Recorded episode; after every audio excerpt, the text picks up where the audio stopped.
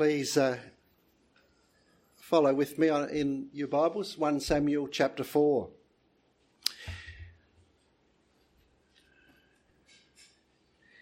Uh, last uh, week we saw and we heard that the Word of God was rare in those days. Had God stopped speaking or had people stopped listening? We know that Eli and his sons were no longer listening. But we also know that God had not abandoned Israel to their idolatry. In his great mercy, he raised up young Samuel.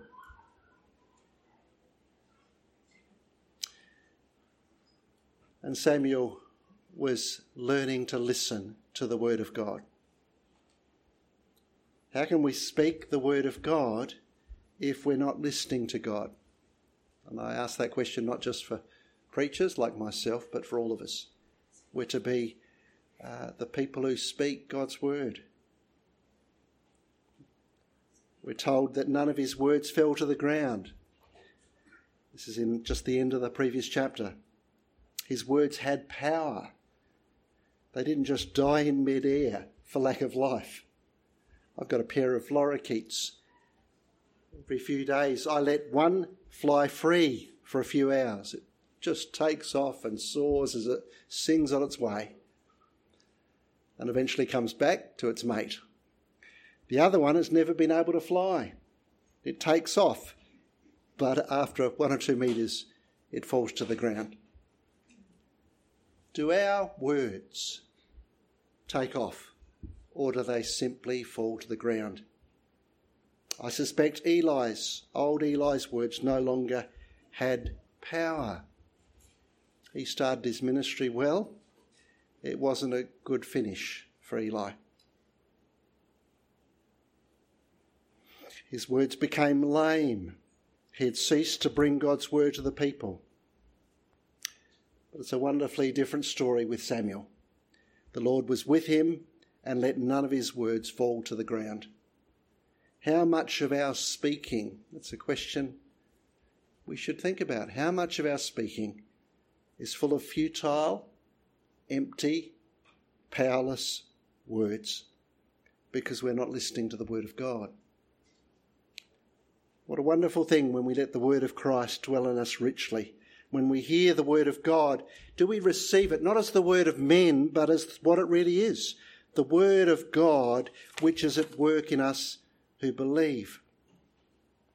I um, got a dear friend and pastor, Craig Millerwick, who's in Kenya for three weeks. He's been there a week and he has seen some amazing things. And I'll share a little bit more in our prayer time.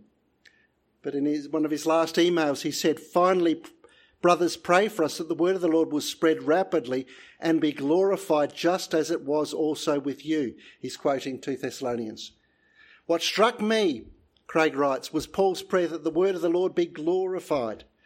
We don't often think of God's word being glorified, but we are to pray for just this. I think what Paul was praying for is that pagan people he was working amongst would receive a revelation about what God's holy word really is. And the Lord's word be recognized for what it really is.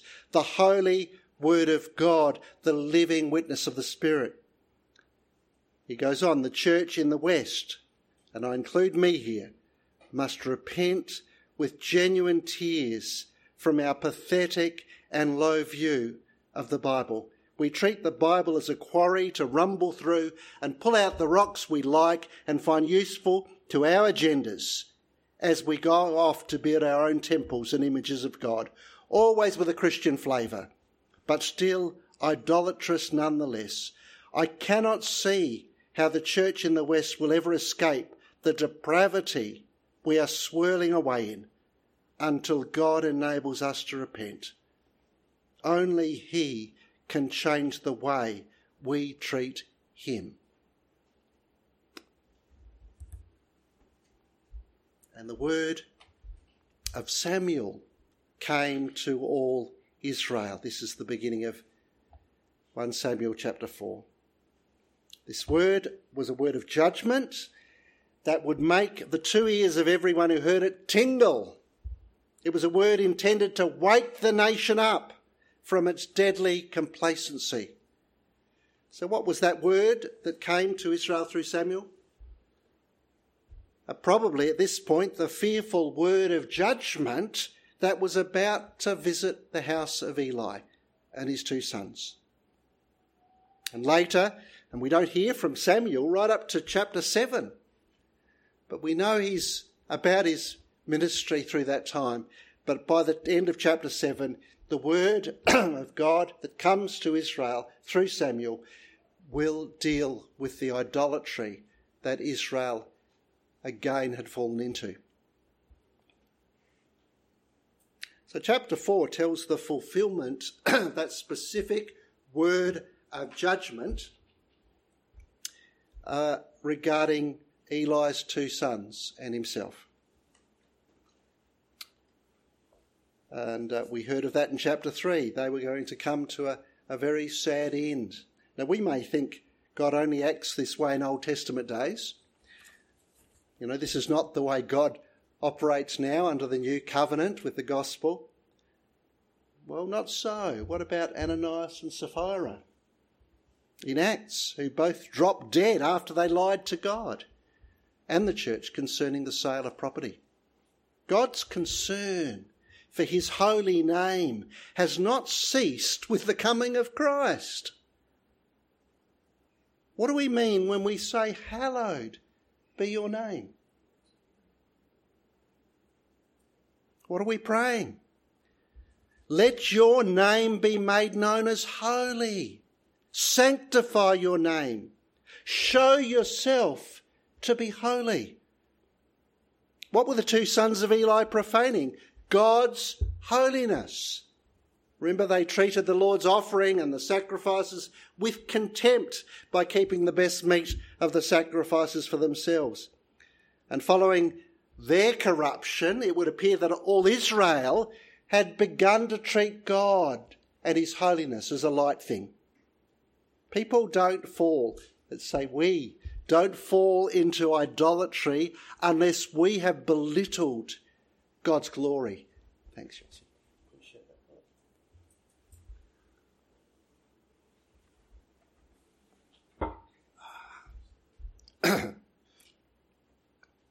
so this chip, chapter, this chapter, this chapter is about how God shows Israel what happens. No, I've jumped ahead. People don't fall into idolatry unless they belittled God's glory.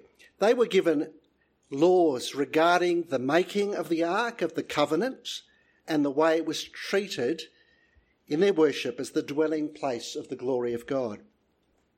And it was given to them to bring them to their knees to worship in awe. They were not given the ark to wheel out when it suited them, when they thought that a bit of God's power might be helpful. So, this chapter is about how God shows Israel what happens when they take his dwelling place for granted.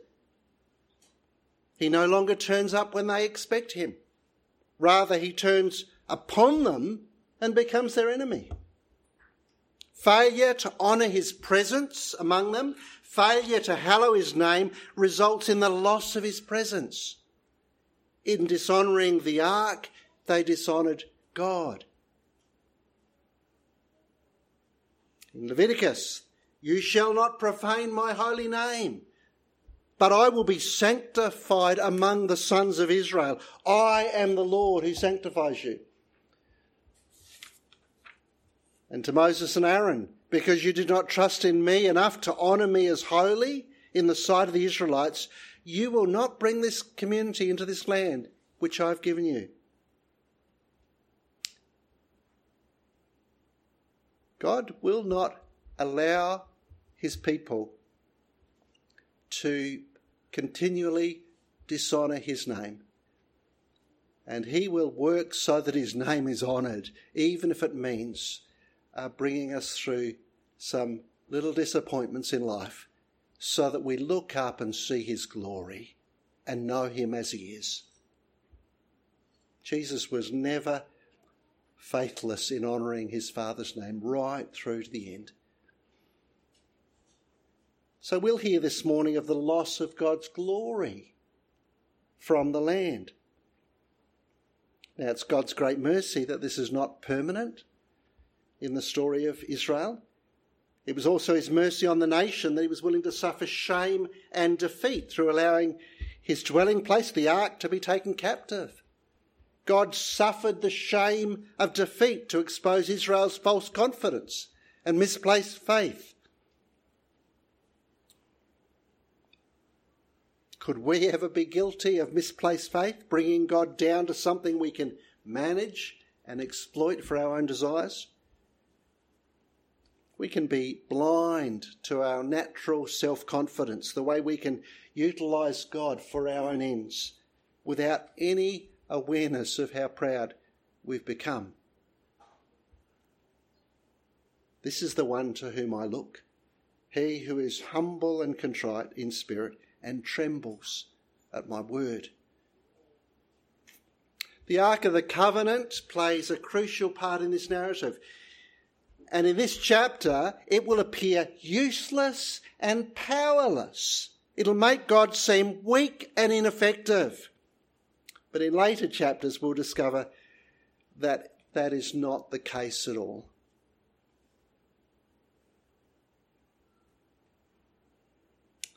It actually takes 20 years from the beginning of chapter 4 to chapter 7, verse 2, where Samuel calls the people to repentance. 20 long years before all the house of Israel begin to lament after the Lord. In spite of the great defeats they're about to go through, 20 years. So, what brought the people to that place of brokenness and repentance? Well, we hear the beginning of it in this chapter 4, and let's just look at it more closely. Chapter 4 begins with the first recorded battle with the Philistines. These were a people lived on the coast. They'd, they'd taken over the coastal area and the foothills of Canaan. And they would cause a lot of grief to Israel over many decades. They are powerful. They had new weapons. I'm not sure if they had drones at that point. They had Greek military equipment that were new to the Israelites. They processed iron. They were the first people in Canaan to use iron, and they made these iron chariots, a formidable instrument of war. Their influence over Canaan is clear because their name became the name of the whole land Palestine, Philistine, Palestine. Can you see that? And in this first battle, they, Israel suffers a terrible defeat. 4,000 men were killed.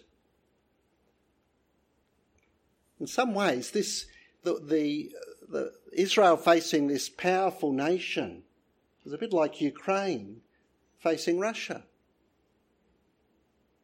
And in this first encounter, they experience this devastating, crushing defeat. And when they come back to the camp, the elders ask, Why has the Lord defeated us today before the Philistines? They didn't ask why had the Philistines defeated them. They said, why had the Lord defeated them? That's interesting. They still had an understanding that they were God's people. They knew if the Philistines defeated them, it was because the Lord was fighting against them instead of for them. They're not that dumb. They ask the right question. But they don't go too far to trying to answer that question. Instead, they come up with a brilliant solution, and that is to carry the ark from its resting place in Shiloh onto the battlefield, assuring them of victory, they believe. Remember, the Ark of the Covenant represents the very throne of God in Israel. It is the place of his holy presence. So, great idea. the way to guarantee the Lord's presence was to make sure the ark was there. No heart, no heart searching as to what they'd done. One commentator suggested their idea was that God should be forced to fight for them. If he was not willing to do it for their sake, he would have to do it for his honour's sake. In a sense, they were trying to twist God's arm to force him to come to their rescue. Because God wouldn't let the ark be taken captive, would he? God wouldn't let that happen to the church, would he?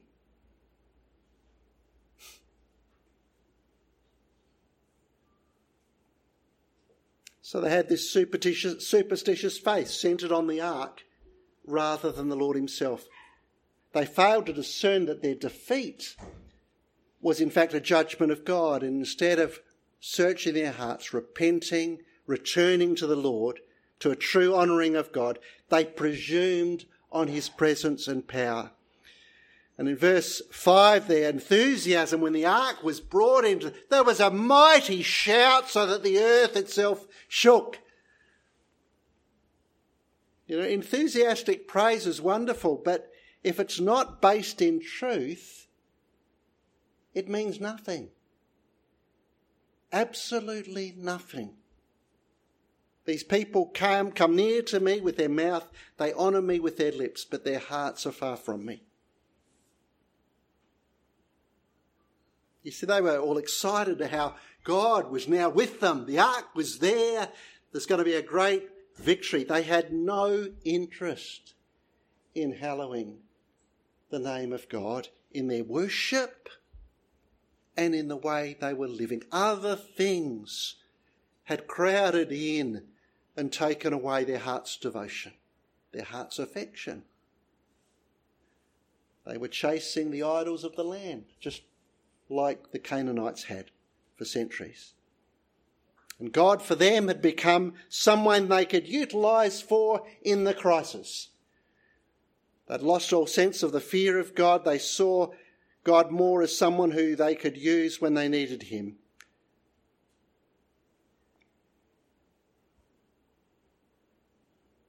He was no longer in their hearts, but He was in their back pocket, just in case.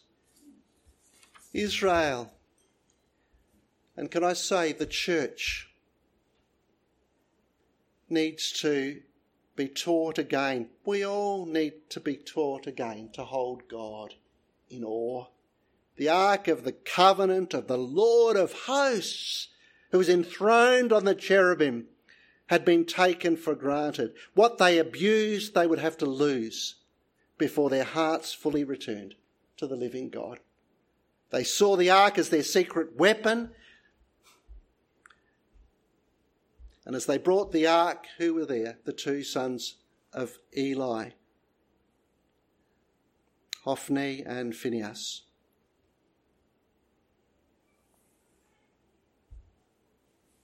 Which really represented the way they treated God loosely, lightly. Without a change of heart, Israel's mighty shout was futile.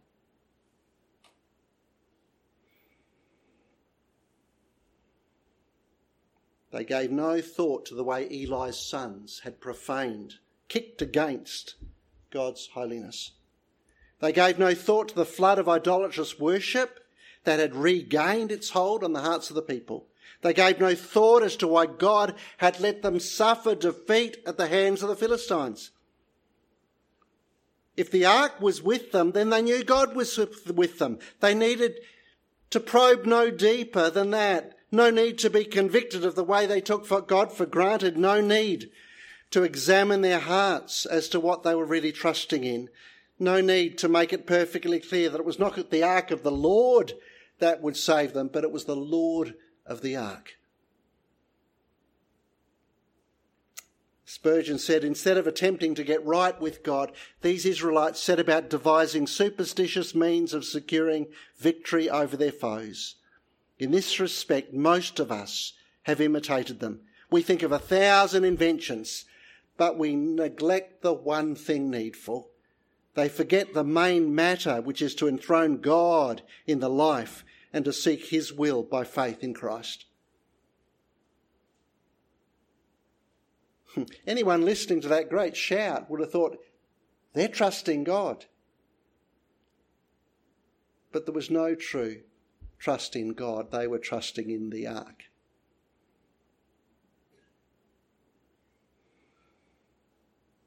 In fact, the Philistines were in greater awe of God. They were terrified. They remembered what God had done against the Egyptians.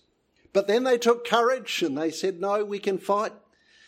We don't want to become subject to Israel and, and Israel's gods. So even though they were terrified of the ark and what that might mean in this battle, they went for it and they went for it and they won.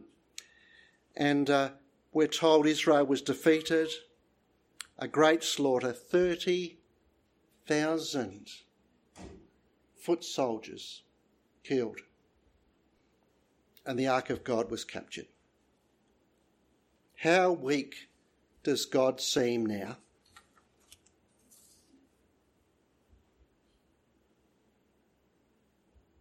Israel's God looks quite dead. But wait till next week and you'll discover that's not the case. The Philistines' ears are going to tingle. They will be shocked at what they've brought into their own camp. But at this point in the story, God is willing to appear weak in the face of his enemies, to go into exile, for the glory of God to be covered with what appears to be the shame of defeat. When we think of the cross, the abuse, the derision poured out on Jesus, crucified in weakness, God looks weak. It looks like it's not just the death of Messiah, it's the death of God. If such a man could be crucified like that, then where is God when evil triumphs? Even the disciples were devastated. There was no deliverance, only utter darkness and despair. See how willing God is to look weak in order to destroy our easy come, easy go faith. He brings us to the place where all hope is lost and we see the terrible power of evil devastating all that we'd trusted in, all that we'd hoped for. And then out of the ashes, out of the cold, dark tomb of death shines a blazing glory that this world cannot contain. He was crucified in weakness, but he was raised in power. He was declared to be the Son of God with power through the resurrection. God is willing to look weak and powerless for a time in order to rise up over his enemies, over death itself, in order to hallow his name. In order to show forth the glory of his majesty, the power of his grace over all that terrorizes and enslaves, in order that we might not doubt his power to overcome the evil of this world or the evil of our own hearts. God is willing to appear weak in the eyes of unbelievers. For the church to bring shame on the name of God. God is willing for that to happen. So that we come to the end of ourselves and turn to God and purify our hearts. And then God raises us up, willing to be taken captive by his enemies in order to teach not only the Philistines, but also Israel itself the holiness of God. So, what is clear in this whole debacle is that God is not caught off balance put under pressure to perform when he doesn't want to, and then suffering the shame of defeat along with his people. Rather, in this bloody massacre, God is fulfilling his word through Samuel to destroy the family of Eli. No more corrupt priests will arise from Eli's house to lead God's people astray. The slate will be wiped clean, opening the way for Samuel under God's hand to turn Israel back to himself. And this is all mercy and grace. You know, if we could see what the sovereign, holy hand of God, the God of grace, is weaving through all the shocks and horrors of history, we would be amazed. God has not abdicated his reign, no matter what despair or terror this world faces. So, what a tragic, tragic picture of a messenger fleeing from the battlefield and finding old Eli, 98 years old, and blind, waiting earnestly for news. How did it go, my son? And the messenger answered, Israel has fled before the Philistines. There's also been a great defeat among the people. Great defeat. 30,000. And your two sons also, Hophni and Phinehas, are dead, and the ark of God has been captured. As soon as he mentioned the ark of God, Eli fell over backwards, and his neck was broken. He died, for the man was old and heavy, too much meat from his son's little game. He judged Israel 40 years. It was not so much the news of the death of his sons that caused him to faint. It was the news that the Ark of the Covenant had been captured. He was expecting the word of God's judgment on his two sons. Samuel had shared that with him. But he didn't expect that the very throne of God's presence on earth, the Ark of the Covenant, would be lost. His heart trembled for the ark of God. But it was Eli who had allowed the corruption of Israel's worship. He was fearful, but he'd done nothing about the behaviour of his sons. He did not honour God, and so his ministry came to a sad and tragic end. But not only Eli, but his pregnant daughter in law, in the shock of hearing her husband's death, and the capture of the ark of God, she gives birth prematurely. And as her own life drains away, the women attending the birth try to bring comfort with the news of a son. But in a heartbreaking cry, she names the boy Ichabod. The glory has departed. In her last moments alive, her greatest anguish is the realization probably lost on everyone else, that the glory of God had departed from Israel. This was far greater than the loss of a battle in which 30,000 soldiers are slaughtered. Far deeper grief than the loss of her father in law and husband. She's given birth to a son. She knows she'll not survive to see him grow up. But beyond even this sorrow, her deepest anguish is the knowledge that Israel had gambled with the very glory of God and lost it to the enemy. You see, the glory of God, it's one of the great gifts that Paul mentions in Romans, given to Israel, and they took it for granted. And so the glory departed. If they would not sanctify his name, then he would sanctify his own name. But it would uh, be through what appeared to be weakness and defeat. The Lord would have his day, but it would not be that day. That day would be a day of darkness and despair. And it may be that some of our days have been days of darkness and despair because we've sensed the loss of God's glory among us. Could we, like Israel, have God on our lips but far from our hearts? Have we wrongly presumed on God's presence? Because we have the gospel. We have good preaching. We have great songs. We have all these familiar signs of God's presence around us. Could we presumptuously rely on these gifts without actually relating in covenant love to the God who chose us and called us to be a holy priesthood who love and serve him far beyond anything this world has to offer. Someone asked, What is God doing when the church is falling down? One answer might be God is causing the church to crumble. If only, if the only way to restore awe into the hearts of his people is to bring us to our knees, then this is what God will do. And we'll see next week that God will not only teach Israel again to hold God in awe, but he'll teach the Philistines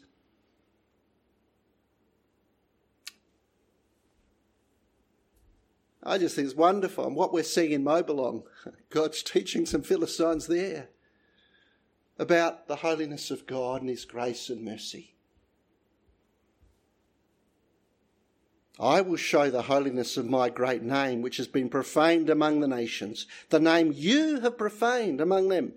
Then the nations will know that I am the Lord, declares the sovereign Lord, when I am proved holy through you before their eyes the very thing that was given to Israel to teach them to live in grateful awe of God's holiness and mercy was totally misused and abused. The Ark of the Covenant, intended to assure Israel that the glory of his presence was with them as they hallowed his name by true worship, trusting in the way of atoning sacrifice that he'd given to them. It was all there full of grace, full of mercy.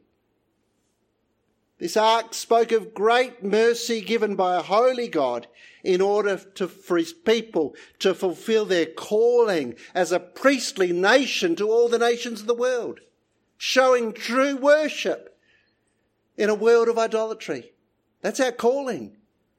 And they took this reality, they re-imaged God according to their idolatrous hearts happy to utilize God when they felt a need. Rest of the time, whoring after the idols of the land. You know, many people today have no, have an idea of a God who sits in the background. He's available on tap when you need him. If he exists, he exists to help us in a crisis. Otherwise, he's no kind of God I would believe in. For the rest of the time, he doesn't bother you. He's not too much demanding. And so this God in our thinking has no weight of glory. He sits easily in our back pocket, all ready to be pulled out when required. You know, some, sometimes we define God as unconditional love. He's all cuddles, but no bite. He'd never cause us pain or grief. The Bible says that God doesn't delight to bring grief to the sons of men. It doesn't say that God doesn't bring grief. He'd rather not bring grief. The Bible says that God is slow to get angry. It doesn't mean that God doesn't get angry. God does abound in steadfast love, but not with a weak love that leaves us unchanged. God loves us too much to leave us in our sin. Much of the church has re-imaged God into something more user friendly, and as a result, we're left with something far less than the majesty and glory of God that came through Jesus Christ. Remember John in the Revelation when he saw Christ in all his great majesty. He fell at his feet as though dead.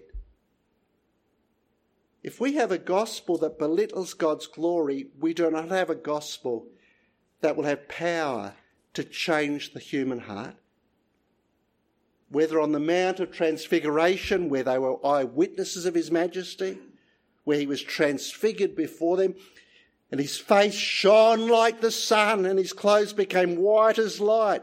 Or in, or in John's vision, where again his face was like the sun shining in full strength. You can't look at it.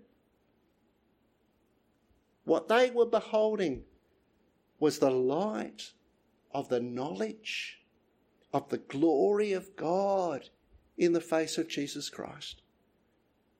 This is no small glory that has come to us in the gospel. The unapproachability of God's holy glory.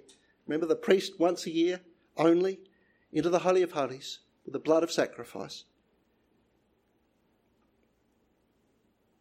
That was utterly surpassed by the revelation of a new and living way opened up into the Holy of Holies in heaven through our great priest and his atoning blood.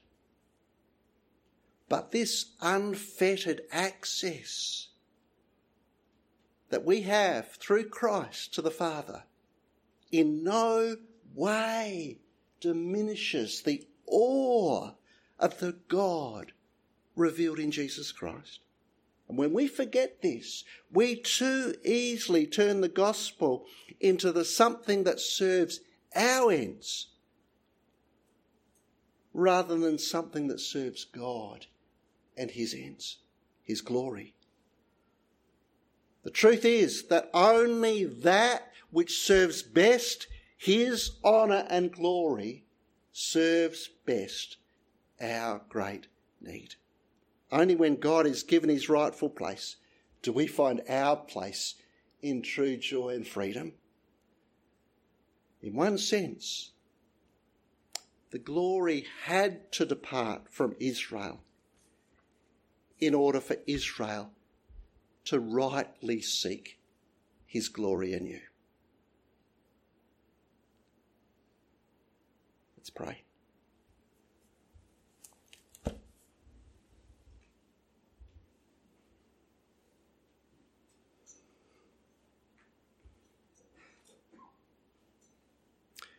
Oh, dear God, search all our hearts. Lord, we or do we long, do we long that we might meet together as your people with a profound sense of your holy presence among us? And do we live each day with the wonder that your Holy Spirit dwells in us and with us? And do we long, dear Father, that your name might be made known and loved and held dear in our communities, in our families, and across the nations? And do we give and serve to show such a longing is genuine? Father, we confess that there is much that we chase that is heading in other directions and does not show how great your kingdom is and your power and glory. And yet, this is the place Christ went to the cross to win in our hearts. And thank you, Father, it's not our power that can restore your place in our worship, in our lives, but it is Christ who overcomes our sin and all that detracts from your honour and glory and turns our hearts afresh. So, Father, turn us, we pray because we can't turn ourselves. Renew us through the power of Christ and the new life that He's brought us into. The power of your grace, the power of your love, Father. Oh, may we know such mercy here and across your church to revive your people and their love and their honour of you. We ask in Jesus' name. Amen.